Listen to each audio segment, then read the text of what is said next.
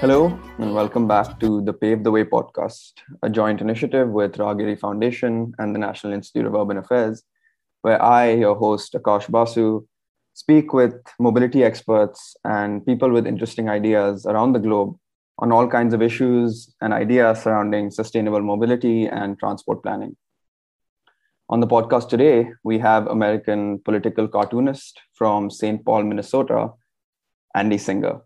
Uh, he is a man who can truly tell a story through one picture. He has many cartoons and caricatures highlighting the failure of our transport systems in addressing the real problems.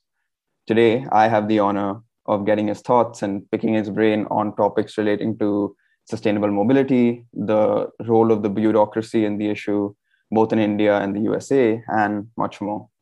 How are you, Andy? I'm good. Thanks for having me on your podcast. Absolutely. It's a pleasure. Uh, let's just get started. So, Sure. um, what is your perception on the current global problem with mobility, or rather, lack of attention or resources dedicated to sustainable mobility options? Um, I think, as as I said to you before, I think we're burning too many fossil fuels and um, we're expending too much energy and uh, expending too many resources and devoting too much of our space and time uh, to moving people and goods. And uh, the reason for this is that we're addicted to sort of automobile uh, and highway based, uh, highly uh, mechanized and technology intensive transportation systems. And um, and also we're addicted to city and urban planning that's based around uh, those ideas of mobility. Um, and the system and the industries and government agencies that sort of support this system tend to monopolize transportation dollars and resources and leave very little money left over for um, sustainable mobility options like bicycling and walking and public transit um, and leave very little money left over for progressive changes in land use and urban and regional planning. Hmm. It just sometimes seems silly, doesn't it? The fact that we have this major global issue, one that is clear as day, one that is clearly adding to the global warming crisis, and yet the higher ups, our bureaucracy, are often constantly implementing systems and policies that feed into it. Yeah, I mean, I think that it's not. It, we've been aware of the problem since I was in college. You know, since before I was in college, we've been aware of the problem for like since the 1950s. Um, and people have been writing about it and making cartoons about it and you know bringing attention to it and nothing changes uh, or very little changes and i think the reason for that i mean one, one of my major issues is funding structures um, we've set up these funding structures at least in the united states i don't know what the situation is in india but um, in the us we financed all of our highway building with um, gas taxes we, we created fuel taxes and in europe um, people pay a lot more than the United States in fuel taxes. I mean, fuel there, I don't know what it is now, but I would guess that it's at least eight, the equivalent of $8 a gallon. I don't know what that is in liters. Um, but in the United States, it's maybe only $4 a gallon, three or $4 a gallon. And so Europe has much higher uh, fuel taxes. And in addition to having higher fuel taxes, they have laws in place that allow that the revenue that is generated by that to be spent on public transport or to be spent on bicycling and walking projects or to be spent on anything that might improve a transportation situation. Um, and in the United States, the, the automobile companies lobbied back in the 1930s and 40s when these laws were put in place to prevent that money from being spent on anything but highways. And so um, in, in almost every state constitution, each state in the United States has its own constitution. There's a constitution for the entire country, but then each state has its own sort of founding document or constitution. And in most states, there are amendments to those constitutions that were put in between the 1930 and 1950 that mandate that fuel taxes and toll revenues have to go to highways. Um, mm. And the most extreme example was um, I, am not sure if this has been amended recently, but until recently, uh, the state of Alabama, for example, um, actually had an amendment that forbid the state from spending any money on, on public transport. My God. So um, I don't know if you've ever heard of in, in the United States a, a very sort of uh, watershed moment in the civil rights struggle was the Montgomery bus boycott, um, which Martin Luther King Jr. helped to bring about. This was in the 1960s, and the city of Montgomery, because of this, is in Alabama, and because of of this amendment or this law, um, they're down to like eight, or we're down to like eight bus lines in the whole city. Um, and they only operated like Monday through Friday and part of Saturday, and uh, you know it was ridiculous um, because the the state couldn't subsidize them at all or spend any money on them at all. Um, and so that the legacy of those laws is one of the reasons I think that the United States keeps building highways um, and doesn't spend more uh, money and attention and resources on public transit and on better urban planning and on bike and pedestrian issues. Um, and so that's that's you know discovering. I don't know what the situation is in India, but I'm going to guess that in the bureaucracy, that the devil is often in the details. Um, you will find that there are certain laws or things in place that are often put there by the automobile industry, which is tr- tremendously powerful. Um, I mean, uh, India, like Tata Motors, I don't know, but they they've been around for a long time. Um, and in the U.S., it's like General Motors was the the evil boogeyman for a long time. There was a, a guy who used to be the the head of it, named Alfred Sloan, who who um, he was a fascist, um, and uh, he did a lot of things to destroy public transit in the United States. So, hmm. yeah, I mean, in India, it's it's a the our road systems and transport systems are built around getting from point A to point B as fast as possible, and right. generally, you'll see that people are happy. And you know, I started working on these issues um, not that long ago. I mean, I started working where I am now not that long ago, and initially, yeah, I, I I saw all these the roads widening and the footpaths getting smaller and less space and nothing being made for cyclists. And I didn't take into consideration that you know this is really bad and this can be really negative for people for any option for any sort of sustainable mobility options. So now that I'm working on these issues, it's awful, right? And it yeah. continues to happen. We will continue to put our resources into making point A to point B transport as easy as possible. We'll widen the roads, we'll make more underpasses, we'll make just our systems will always gear towards these policies. And the problem is that people are happy. The problem well, they, they're happy, but they're not happy. I mean, if you poll most people, they are tired of traffic congestion. Mm. Uh, and my guess is I, I've been to Mumbai and uh, in New York City, for example, if for a while the average vehicle speed in Midtown Manhattan in New York City was five miles an hour, and that you can wow. ride a bike faster than that, mm. um, and that's because automobile traffic congestion was so bad, um, and uh, they finally had a mayor, Michael Bloomberg, who appointed a, a woman, Janette Sadik-Khan, as transportation commissioner, and they did a lot of they stopped designing the city around what they call LOS or level of service for cars. Um, so, so the the sort of metric by which we've been designing cities, uh, and I'm guessing this is true in India as well, is LOS, level of service, mm. and that means how fast a car can get from point A to point B, or how fast a car can get through an intersection, or something like that. And um, I think planners and people started to realize that this is an absolutely insane way to design cities um, because um, first of all you don't even achieve your goal which is to you know the more you widen roads the more people drive in and the worse traffic congestion gets. Um, and there's what what planners call induced demand where the more roads you create the more people move further out from the city and start driving. And then pretty soon traffic congestion is as bad as when you started.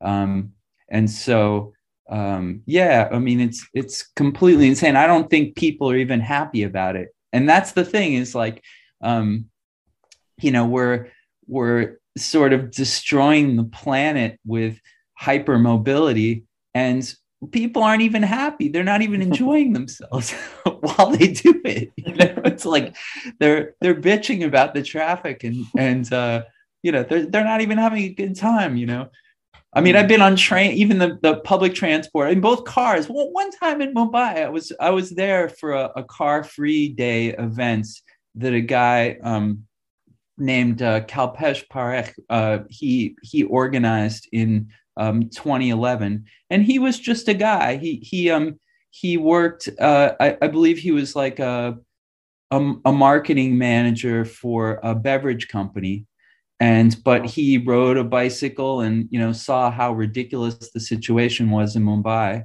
And um, he knew other people in the alternative mobility community you know other cyclists and um, people. And uh, and so they put together this event. And it, um, in many cities in the west uh, in the united states but also in europe and i think also in other parts of india they have um, like marathon days or they have um, city bicycle tours. So, like in Montreal, they have in Canada, they have the Tour de l'Île, which is this like a uh, big city bike tour. Um, or in New York City, they have the Century Ride once a year, and and they close off all these roads, and people can ride through all five boroughs of New York City. And um, so he was trying to do the same thing in Mumbai, and he created this route and a map. And I think he got like several thousand people for the first one, like four or five thousand people. But um, it, he wasn't able to sustain it. It, it only went one year, um, and they the he couldn't get enough uh, more funders or people to renew it for another year.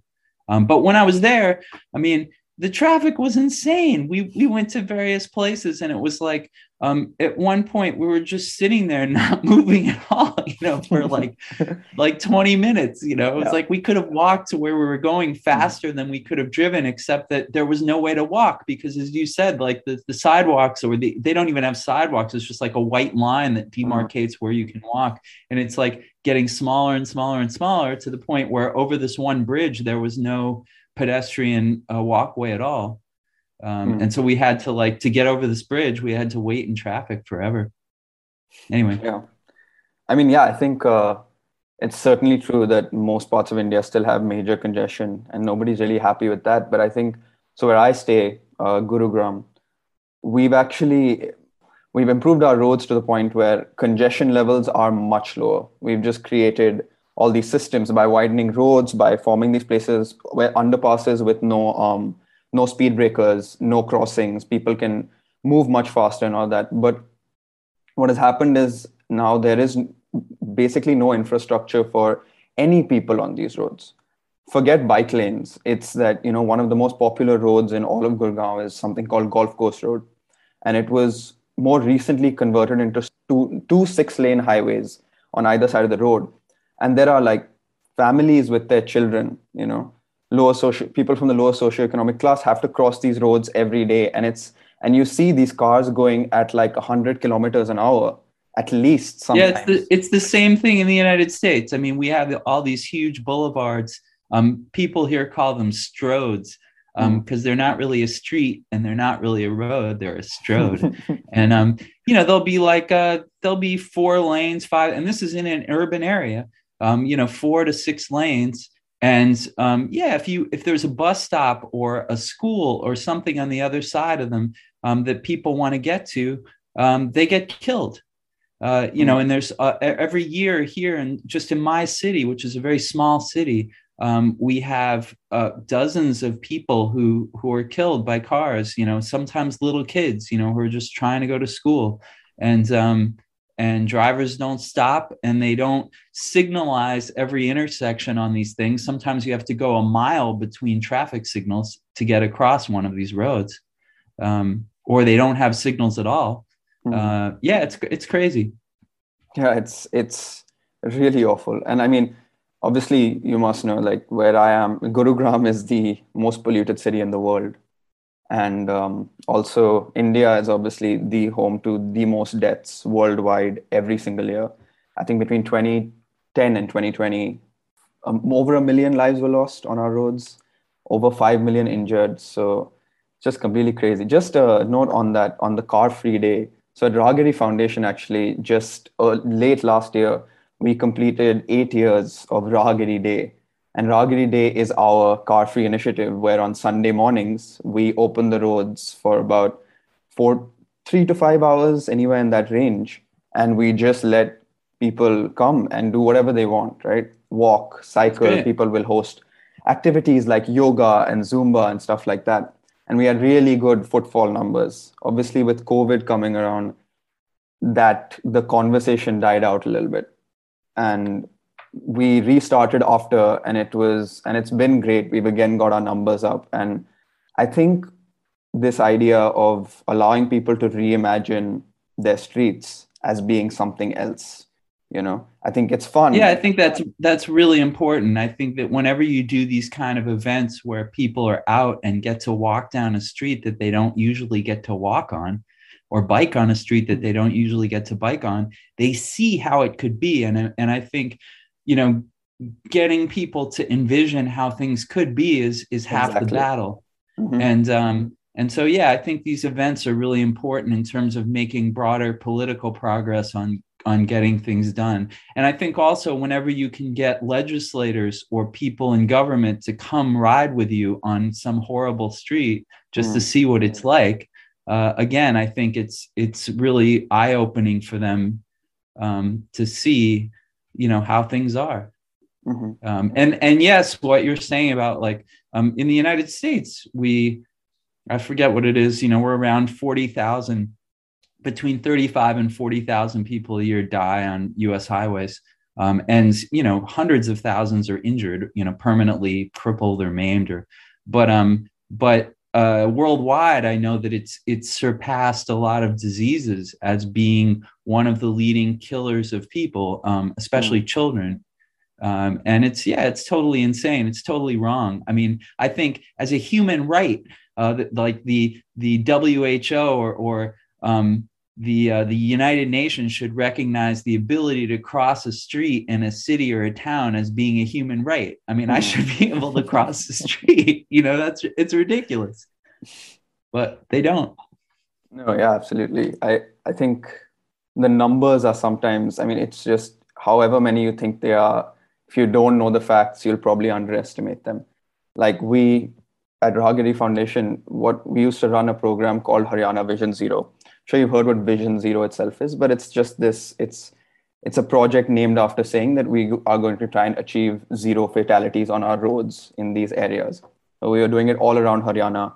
We ran it for a couple years, and you know, just redesigning the street, educating more, raising awareness more, and based on our data, we were able to save countless lives. But once the COVID crisis hit the first lockdown, which was March of last year, March of 2020, they shut down the project because they said that we have to dedicate our resources to COVID. But how how can there be something more important than dedicating resources to saving lives? Right? It's the same idea. You need to- yeah here in in the U.S. and I I think also in Europe they actually have used the COVID pandemic as a way to get more space for pedestrians and bicyclists. So in my city, um, the mayor designated three areas uh, where a lot of people walk um, or bike. Uh, they closed off a street adjacent to those three areas because what was happening was so many people were coming out to walk or bike during the COVID pandemic because they were working at home um, or uh, or you know just needed some place to get out and recreate um, that they weren't able to maintain enough distance between each other, you know, mm. from a public safety point of view. And so people made the argument of, oh, you got to close these streets so people have more distance to walk. Um, and so the, the, I know that in a bunch of cities, it was they used this as leverage to actually get more stuff. Um, but you know, by saying, oh, it's a public, you know, if you're not giving people enough space to walk, then it's a public safety, you know, COVID's going to spread, you know. yeah.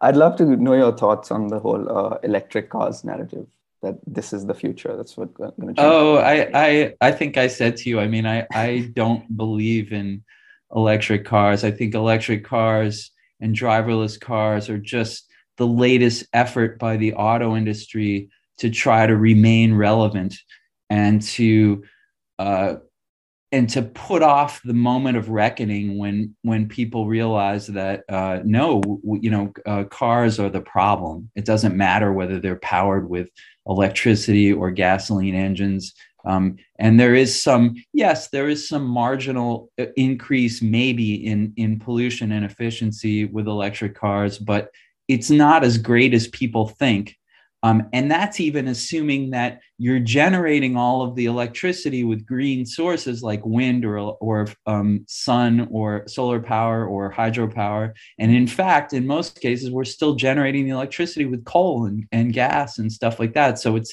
it's actually less efficient than a gas engine. Mm-hmm. Um, for various reasons. When you do uh, the important thing with all these things is to do what they call a life cycle analysis, where you look at a technology from its its manufacturing process through its life cycle to its disposal and recycling.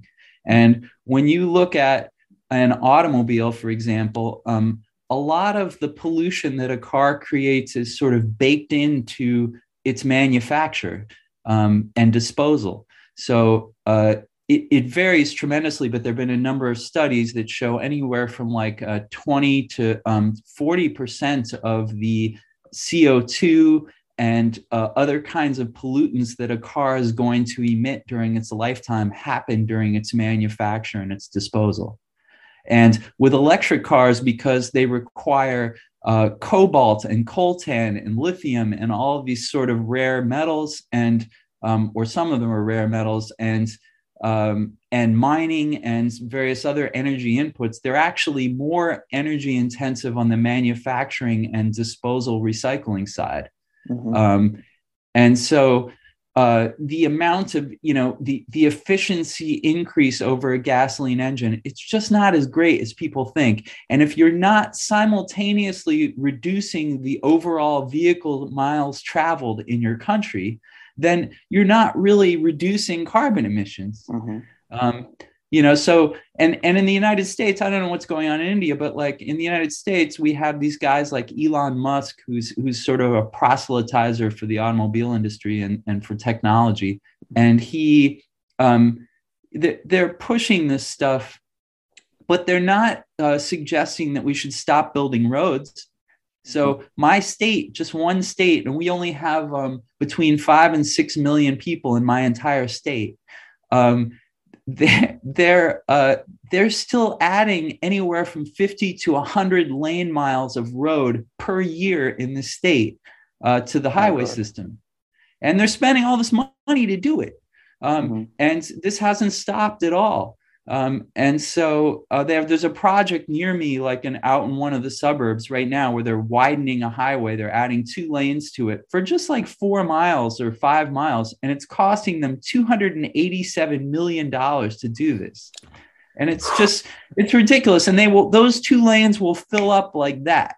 You know, they'll they'll fill up, and uh, people will be complaining about traffic congestion all over again. Um, and they will have blown 287 million dollars and um, and so until you stop that until you uh, uh, an idea that i really love and has been around for a long time is is states and cities and countries and the world needs to institute what they call a paving moratorium. And that's a statement that we're not going to build any new roads. We've mm. built enough roads you know? We'll maintain the roads we have maybe, but we're not going to add any more lanes. We're not going to add any more parking lots. We're not going to add, you know, and and that's sort of the first step because honestly, if if we really want to, you know, get to like sustainable carbon outputs, we need to like half our current vehicle miles traveled.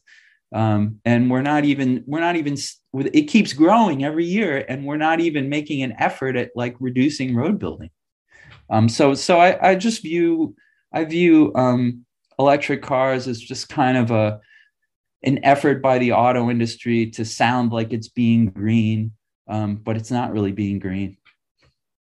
Yeah, I think the the electric cars narrative is making us stray away too far from the actual issue and is honestly not giving enough credit or attention to the actual emission alternatives right? If we had more clean open spaces, more people would want to do their commutes on foot or on cycle. If we improve our public transport systems, people might not want to go out and spend all that money on a car. Let's say it can reduce future car purchases.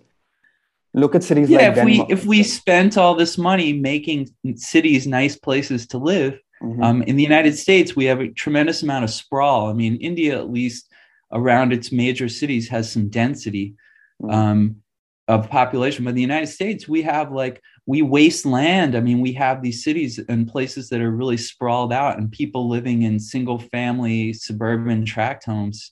Um, mm-hmm. and uh, so they drive everywhere. And uh, and yeah, if we if we focused, it, it, there's a, a, a famous line by um, I forget who it is, if it's Lewis Mumford or it's some other urban planner, but um, that nothing you can do with transportation um, is as effective at um, getting people where they need to go as lessening their need to travel. Mm-hmm. So, you know, if you can lessen people's need to travel by good zoning in your city and putting like jobs and um, services and things near where people live, or um, you know, if you can any any way that you can um, you know make communities essentially more walkable or bikeable you then you don't need all this like uh, high tech transportation um, mm-hmm. and uh, and yeah i mean that and, and the electric car debate is sort of distracting from that basic idea that exactly. that needs to be focused on. Mm-hmm. i feel like we have case studies of successful of open spaces successfully been made for the people right? Like denmark and netherlands and europe it's not yep. like it's not a new idea. We just have to sort of follow suit in different ways. We need to figure out how they did it, why their where their air is so much cleaner, their roads are so much safer, but it's just not done. And that narrative is not pushed. And I feel like that's it's quite quite depressing. Um, going back to my thing about where gas taxes and toll revenues go, and mm-hmm. I would say that's something to look at is you know in wherever you are in india or anywhere is is you know automobiles are generating a lot of revenue because for some people because um, they pay fuel taxes and they pay tolls and they pay motor vehicle licensing fees and all this kind of stuff and where's that money going mm. you know if it's going back to more road building then you're just going to get more highways and more car infrastructure. But if you're able to spend it, it's a huge pot of money. If you're able to spend it on public transit or on other things to subsidize alternatives to driving, um, and view these taxes as what they call sin taxes. Um, so like the taxes on alcohol or cigarettes were meant to like um, deter people from smoking or drinking and then you were spending that money on like i don't know uh, alcohol treatment programs or something you know mm-hmm. but but um if you view the gas tax and toll revenues the same way and europe is able to do this and it, and it has to do with the fact that in europe the transit agencies um, the and public transport, uh, public ownership of public transport predated um, public ownership of highways. So after World War One, all of the streetcar systems and the rail systems and everything in Europe were bombed and destroyed because of World War One. And so um, the the national government of France or of Germany or of Denmark had to take over the railway systems and run them. Mm-hmm. And so um, they had all this, uh, all these things had been nationalized in the 1930s. Um, and so when they, after World War II, when they had all this Marshall Plan money and stuff like that, they were able to put it into these agencies. They had public agencies that they could pump some of this transportation money into. And those agencies could compete with highway agencies on an even playing field. Um, and they didn't have these dumb laws like we have in the United States that, that prevent toll and gas tax revenue from being used on other forms of transportation. Um, mm-hmm. And so that's that, in my opinion, that's why like they're more, um, they're ahead of us or more progressive on that score. Absolutely. Um, but but it, to make those changes are you know it, it's politics and it's um, it takes a lot of organization and political willpower to to make that happen mm-hmm. for a variety of reasons. Yeah. Um, I also want to mention that you, uh, some of your work on these issues. So you have written two books, namely, I think, Cartoons and Why We Drive. Uh, could you just tell us a little bit more about why and what is, you know, what do you talk about in these books? Uh, cartoons was um, there. There used to be um, there used to be uh, a publication called the Auto Free Times, in um, Northern California that a, guy named Jan Lundberg started. And Jan Lundberg was a part of the Lundberg family. Um, and they are famous for doing analysis of oil industry. But he was like the black sheep of the family who was he hated cars and hated oil industry. And so he started the auto free times. And and he kind of came up with this idea of a paving moratorium. And he was promoting it. This was in the 1990s and um, and I started drawing cartoons for that. And through that, I met another guy who worked for him for a while named Randy Ghent, who in turn started um, Car Busters in Europe. And um, the I forget what the group is called in Europe or was called. It was like um, World Car Free Network. And um, I think there's a guy actually in India now, uh, Eric Britton, who used to work for World Car Free Network, who's trying to do stuff, developments, you know, uh, alternative transportation development stuff. But um, anyway, they they had uh, a magazine and they had various websites and information and stuff like that. And I drew a lot of cartoons for them. And at a certain point, I put all these cartoons together into a book, which uh, which Randy Ghent designed, and we put lots of quotations about um, automobile history and you know sort of crazy facts about cars um, and a bunch of essays and stuff. And that was the first book and that was released in 2001 and it was pretty popular amongst a tiny circle of people who are who are into these issues like transportation planners and stuff. And um, and then i got more involved in activism um, I had been living in the San Francisco Bay Area in the early 1990s uh, when the first critical ma- mass rides happened. I don't know if they ever have those in India, but um, they so. critical mass rides were where a whole bunch of cyclists you would just say um, put out a notice on on email or on social media, and you would say, uh, okay, if you're a cyclist, uh, you know, meet at five o'clock or six o'clock at this spot in the city and we're just going to go for a ride. And so um, basically, uh, as many as thousands of people would meet on their bikes in this wow. spot and they would clog traffic basically because, and we would just ride wherever we wanted to ride. Um, and it was sort of a, a moment of trying to get more visibility for bikes and bicyclists um, and to sort of force cities to put in more bike accommodations. Um, so it was sort of a direct action thing. Um, and it still goes on, I think, in some places. Uh, I know they still have them in Brazil, like in Sao Paulo. Hmm. Um, but because uh, uh, I've been, I've, I've ridden in one in Sao Paulo, but uh, but they used to be a way in the early 2000s and the 90s for if you were in some new city you could meet other people who were into cycling because hmm. you could just look up and see where the critical mass was in that city hmm. um, so i was involved in that and i got involved through that and other kinds of activism and then um, since i moved to st paul minnesota um, I've also been involved in alternative transportation activism, and and I'm now the co-chair of our local bicycle coalition, which is like a, an advocacy. We're an advocacy group in the city. Um, we push the city to adopt a, an actual bicycle and pedestrian plan. um, with specific streets and specific routes and everything. We got that passed in 2015.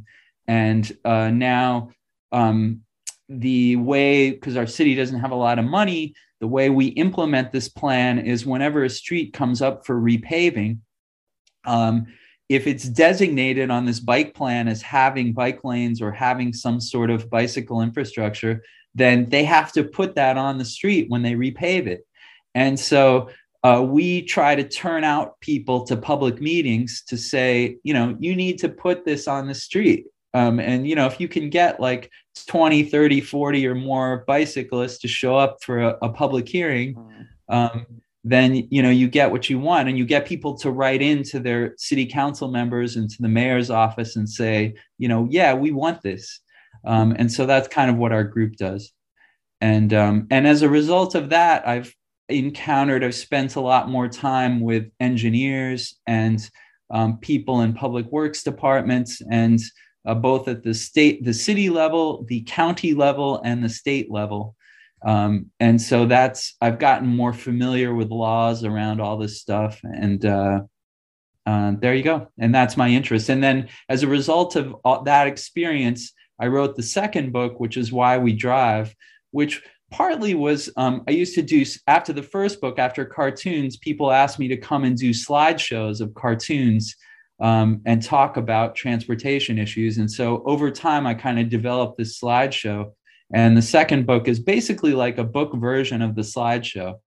Hmm. Um, but it's talking about transportation politics and like all the different um, historical and political angles to uh, to road building and automobiles and uh, and how those in turn influence politics. So in the United States, they'll show after the, every presidential election, they'll show these maps of the US that show how each county voted, whether that county was a red county, which means it voted for a Republican like Trump, or it's a blue county and it voted for a Democrat like Obama or Biden or whatever. And you start to realize very quickly that um, the Democrats and sort of more progressive interests uh, control cities and control the, the higher the density of population, the more likely that place is to vote for Democrats. And the less density of the population, the more it tends to be conservative and vote for Republicans. And so it's a way in which automobiles and automobile oriented planning has actually influenced the political process.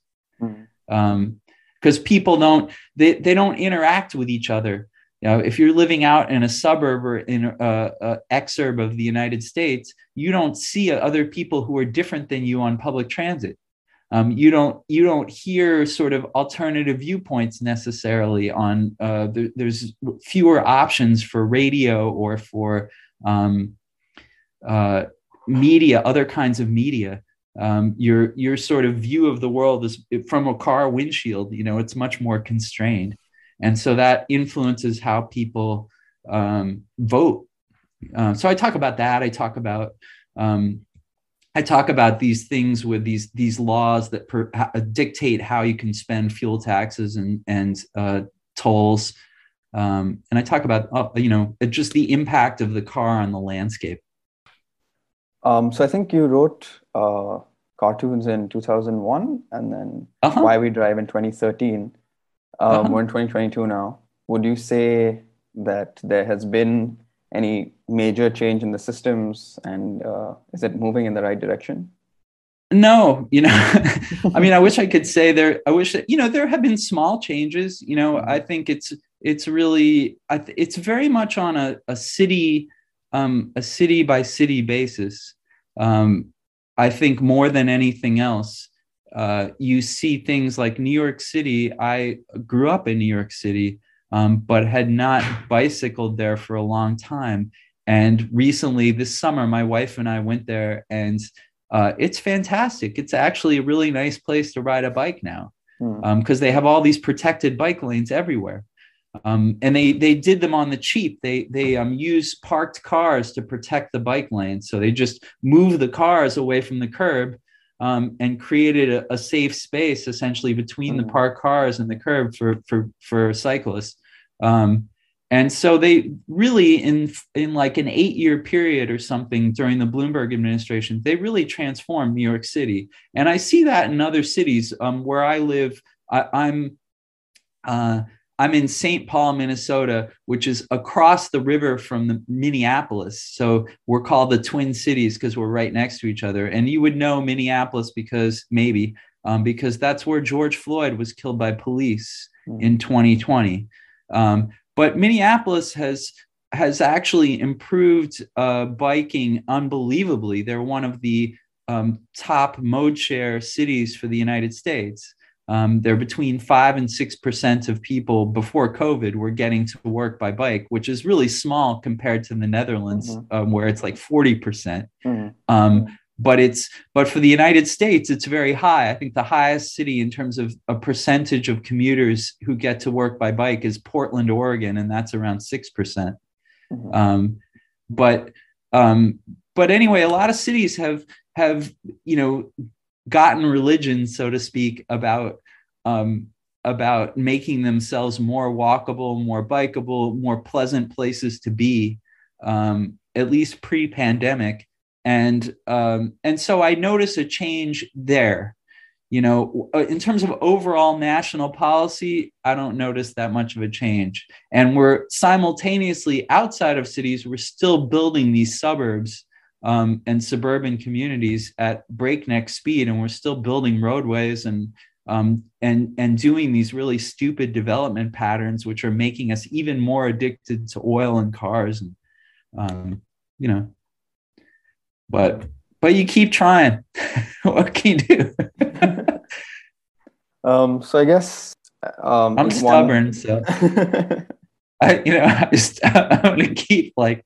Plus, plus, like it's fun to bike. I mean, I don't, I don't know about where you are, but like, I would rather get to where I need to go tonight. Um, where I live is very cold, uh, so um, I'm not sure what it is in cel in Celsius. I think it's like uh, minus 16 degrees Celsius here. Jesus. Okay. Yeah. And so uh, I went to go get groceries tonight, food for mm. the house, you know, for like the week. So I went to the grocery store, which is about two miles away. And so uh, I have a cargo trike, like a, um, uh, it's got two wheels in front and one wheel in back. So I can go on ice and snow, no problem, um, mm. without falling down and uh, and it's fun. You know, it's like I'd much rather go to this grocery store that way than drive there. Hmm. Um, you know, uh, uh, uh, uh and it, keeps me in shape. Like I, I don't. Uh, I'm an old dude. I'm like 56 years old. Like, but uh, I, and I don't go to gyms or work out or anything like that. But um, just the mere fact of not owning a car means that I get some exercise. Um, and uh, I, I, don't know. I just I like I find it more enjoyable. So I I keep I keep doing this because uh, because I want people to change, but also because it's like more enjoyable to live that way than mm-hmm. I think. I mean, I think you highlighted so many points in the value of cycling. I mean, it's complete. Cycling is just completely underestimated, right? It's better for the environment. It is fun. It can keep you fit. It can get you from A to B and in many cases the same amount of time as a car can. I think in, in India, there is basically no infrastructure for bicyclists, and it's really bad. I, on almost all of our roads, cyclists have to share the road with cars. And there's generally no lane set up for them, not even like a shared lane. It's just yeah. No, I, I, was I biked in Mumbai. You know, I, mm-hmm. I saw it. It was like you had to surf with traffic on your bike, kind of. Yeah, um, and, and, it was absolutely it was crazy. But mm-hmm. one thing I observed in Mumbai, which I don't know how in other cities how it is, but um, is that there are thousands and thousands, hundreds of thousands of people riding bikes. Mm. It's just that they're like delivery guys, and mm. um, you know they're they're not um, they're not wealthy people necessarily. And you know the one thing that I think of when I see all that is like if you could organize all those people, um, you know, if you could get all those people to to bike down to like city hall or something mm. Um, you'd have a lot of people you would have tens yeah. of thousands of people and like you might get elected officials to listen to you because um, but but that requires you know a, a certain level of political organizing um, mm. that's like cross caste or cross you know cross cult you know cross cultural um, but there are a lot of people biking i mean I, I took pictures when i was there this was in 2011 and like um, there are all kinds of bikes and um, you know delivery bikes for water for um, gas mm. for you know that have like these big bins and um, you know it's fascinating or people carrying like these incredible loads on um, on uh, what is it like uh, I forget the main Indian bike companies, but Honda makes stuff. Honda um, does. Yeah, like the double butted top tube hmm. or, or, double yeah, um, yeah. Uh, double top tube, you know, mm-hmm. and like um uh anyway, I, I don't know. It's just that fascinated me. Yeah, I mean it's I think it's fair that people are discouraged because we also do know the sheer number of people that are killed and injured that are on cycles it's i mean I, I, guess i haven't been to bombay in a while and i i live in my little circle here and i see it but it's you know there's bikes going at like 15 kilometers an hour around cars swerving around them at like 80 and you see this in a car you don't need to look at the numbers and you see it and you can and in your head it's like yeah i would not want to cycle on the road i'm not going to do my commutes or get my groceries on the road if you like I have enjoyed cycling in the past. And I mean, if I did want to, I would have to cycle inside my residential area. You know, you can right. take rounds around here and it's it's not quite the experience. The experience is getting out and cycling larger distances, but it really isn't safe. You know, kids, parents will not let their kids cycle on our roads. People won't. Yeah, I mean, sure, unless sure. it's a necessity and we need well, to this is how the our... this is how the united states was in like the 1970s or um, you know and then people sad fact were, that that's where we are now well i mean there was various waves of kind of activism of people mm-hmm. trying to get space i mean it's all about trying to get space on the street um, and and another thing related to your earlier comments about um, the pandemic is i think cities have kind of realized that um, you you are not competing with other cities in your country for jobs. You're competing with Denmark. You're comp- or you're competing with Copenhagen. You're competing with Stockholm. You're competing with Paris, and and and vice versa. They're competing with you, and and it's like if you want the smartest people and the best workforce and what to want to live and come work in your city, you have to make that city a nicer place to live. Mm. Um, and and I, I think um, I think yeah, that's the first and biggest battle. And the thing about it is, I will say that like when you win one of these things, the next one becomes easier because people see that the first one happened and that like the sky didn't fall.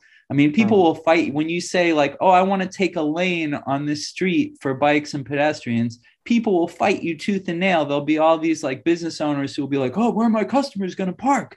You know, um, uh, you know, oh, like there'll be gridlock. We'll all die. You know, they'll, they'll like, um, but if you're able through like pure political force to get it implemented and people see that it's successful, um, then the next one's easier and then they get easier and easier and easier. And we had that experience here in St. Paul. We didn't have a bike plan until 2015. And our first big battle was like a half a block from my house. Mm-hmm. And they wanted to take two and a half miles of parking away. And so all the business owners and landlords and people went berserk. Um, but we won. We got enough people and enough um, political clout to make it happen and um, and then it was very successful. Nothing nothing bad happens, you know. um, and then the next things, every every subsequent things got easier, you know. Yeah. Um, and I've seen that same thing play out in New York City and other places. So um, I would say that you know usually you pick you pick some spot where you know. Uh, I, I know that this guy Kalpesh in in Bombay and Mumbai, he was he was saying that um, uh, they were trying to get this one waterfront strip turned into some sort of esplanade or um, you know bike and pedestrian way because people were already walking there. Um, and it wouldn't be that hard to like you know make some nice crossings of other roads on it and like make it more you know um, and i think he was right. I don't know that they've done it or or been able to do it but um, but you know picking one thing that's like useful to people um, but also you know winnable um, mm-hmm. and just getting enough like organizing and sort of political force behind it to make it happen. Yeah. I don't know. That's my that's my plug it's possible man. It's a great you plug. can do it. Yeah. I i expect to show up in india in like five years and it'll be there'll be no more cars. It'll be awesome. Wow. That's a great dream. We'd love it okay yeah. all right so given that the name of this podcast is the pave the way podcast i'd like to end it by asking you how do how would you say we change the narrative and pave the way forward from here to achieving a more robust and equitable transport system? Uh, organizing, you know, I mean, anything that you want in life, um, especially anything that you want that's in the public sphere or the public sector, it's all about political organizing.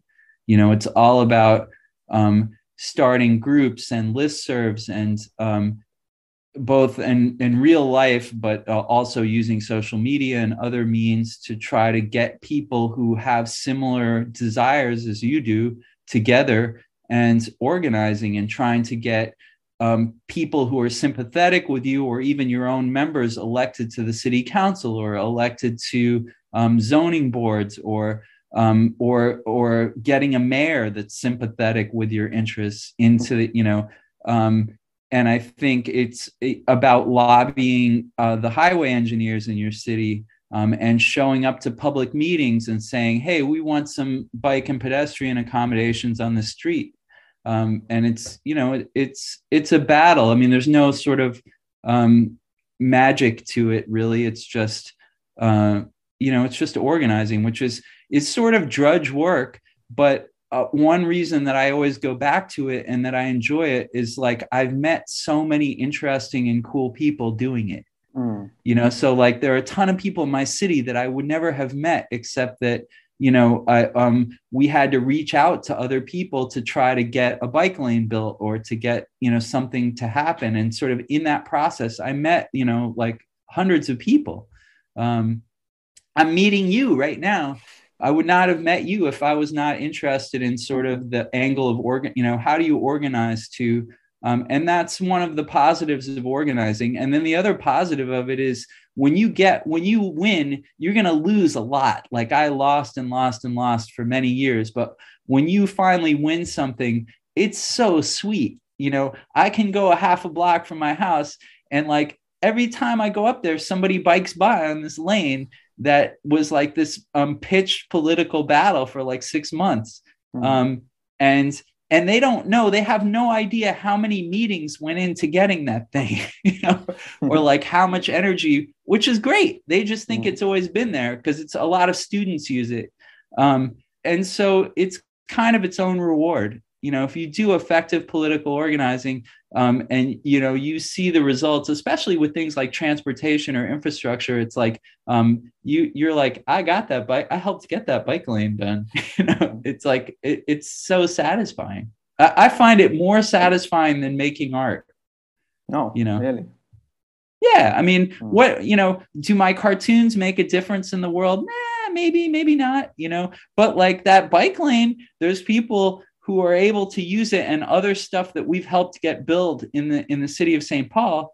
Um, mm That you know, um, I won't say that I was an instrumental person in all of them, but I I played a role. That's the other thing is like organizing is a team sport, you know, and how organized your team is, and mm um, you know, it it like is that's all how it works you know i mean you need people who are good at, at law you need people who are good at social media you need people who are good at like interpersonal skills at like um, persuading people to to show up for things. Um, you know you, you need all these different um, people working together you know? Um, mm-hmm. and and like i say it's there's just something very satisfying about it when you're able to get things done. Mm-hmm and then the relationships that you make with people i think are also really um, really satisfying so that's that's my um, that's my answer to how it's organized Yeah, I mean, I think it's a, it's a good way to put it. I think you have to keep the conversations alive. You have to keep, you know, even something like this, from two completely different spheres in many regards, but this is somewhere where I agree. And there's going to be people all around the world concerned about these things as long as we keep the conversations alive and we continue to mobilize the people that do care. And I think what you said, the fact that it's going to be bloody hard work, but it's doable. And and know, like I say, once you start to have, at least on a local level, when you start to win things uh, you know, once you get a couple of these things implemented, then the subsequent ones get easier. Mm-hmm. Um, you know, people get used to the idea that yes, being able to cross a street is a human right. Um, you know, yes, uh, it is really nice to be able to bike to work instead of sitting in traffic for an hour. Um, mm-hmm. You know, yes, like I mean, uh, um, people, uh, you know, but it, but getting getting those first things done is very hard. Yeah. But well, yeah. I mean, I think we talked about a lot of interesting things today, and I it's been really just quite amazing getting your um, thoughts on all these things. I think it's very I, this podcast gives me an outlet, gives us an outlet to speak to people and have all these views in one space together. I think you said you know you you don't know if your art is as influential, and I guess we can't know that for sure, but I looked at some of your some of the art. I mean, it's it's just very powerful. I don't think you need to be in the space to really appreciate the value of what that is. I mean, I, there's one where it's a skull. It's like a skeleton, a skull, and the parts of the skull are made of cars. And there are some some of the parts of the skull are falling off, and those are driving cars. And I'm saying, I mean, that is it makes you think. You know, it's it's got to make you think, and it's it's really just it's been an honor having you on here and getting to your thoughts. I'm sure everyone listening will enjoy. Well, it's uh, it's nice to talk to you. It makes me happy that you are working on this problem uh, in another part of the globe, mm-hmm. and that there's people working on this problem in other places. You know, it like I say again, this is the uh, an, a positive elements of organizing or of um, is that gives you hope or makes you um, happy to see people, other people working on the same problem, you know? Mm-hmm. And I hope in five years, when you come to India, you could give me a call and we could ride our bikes together in the carless street.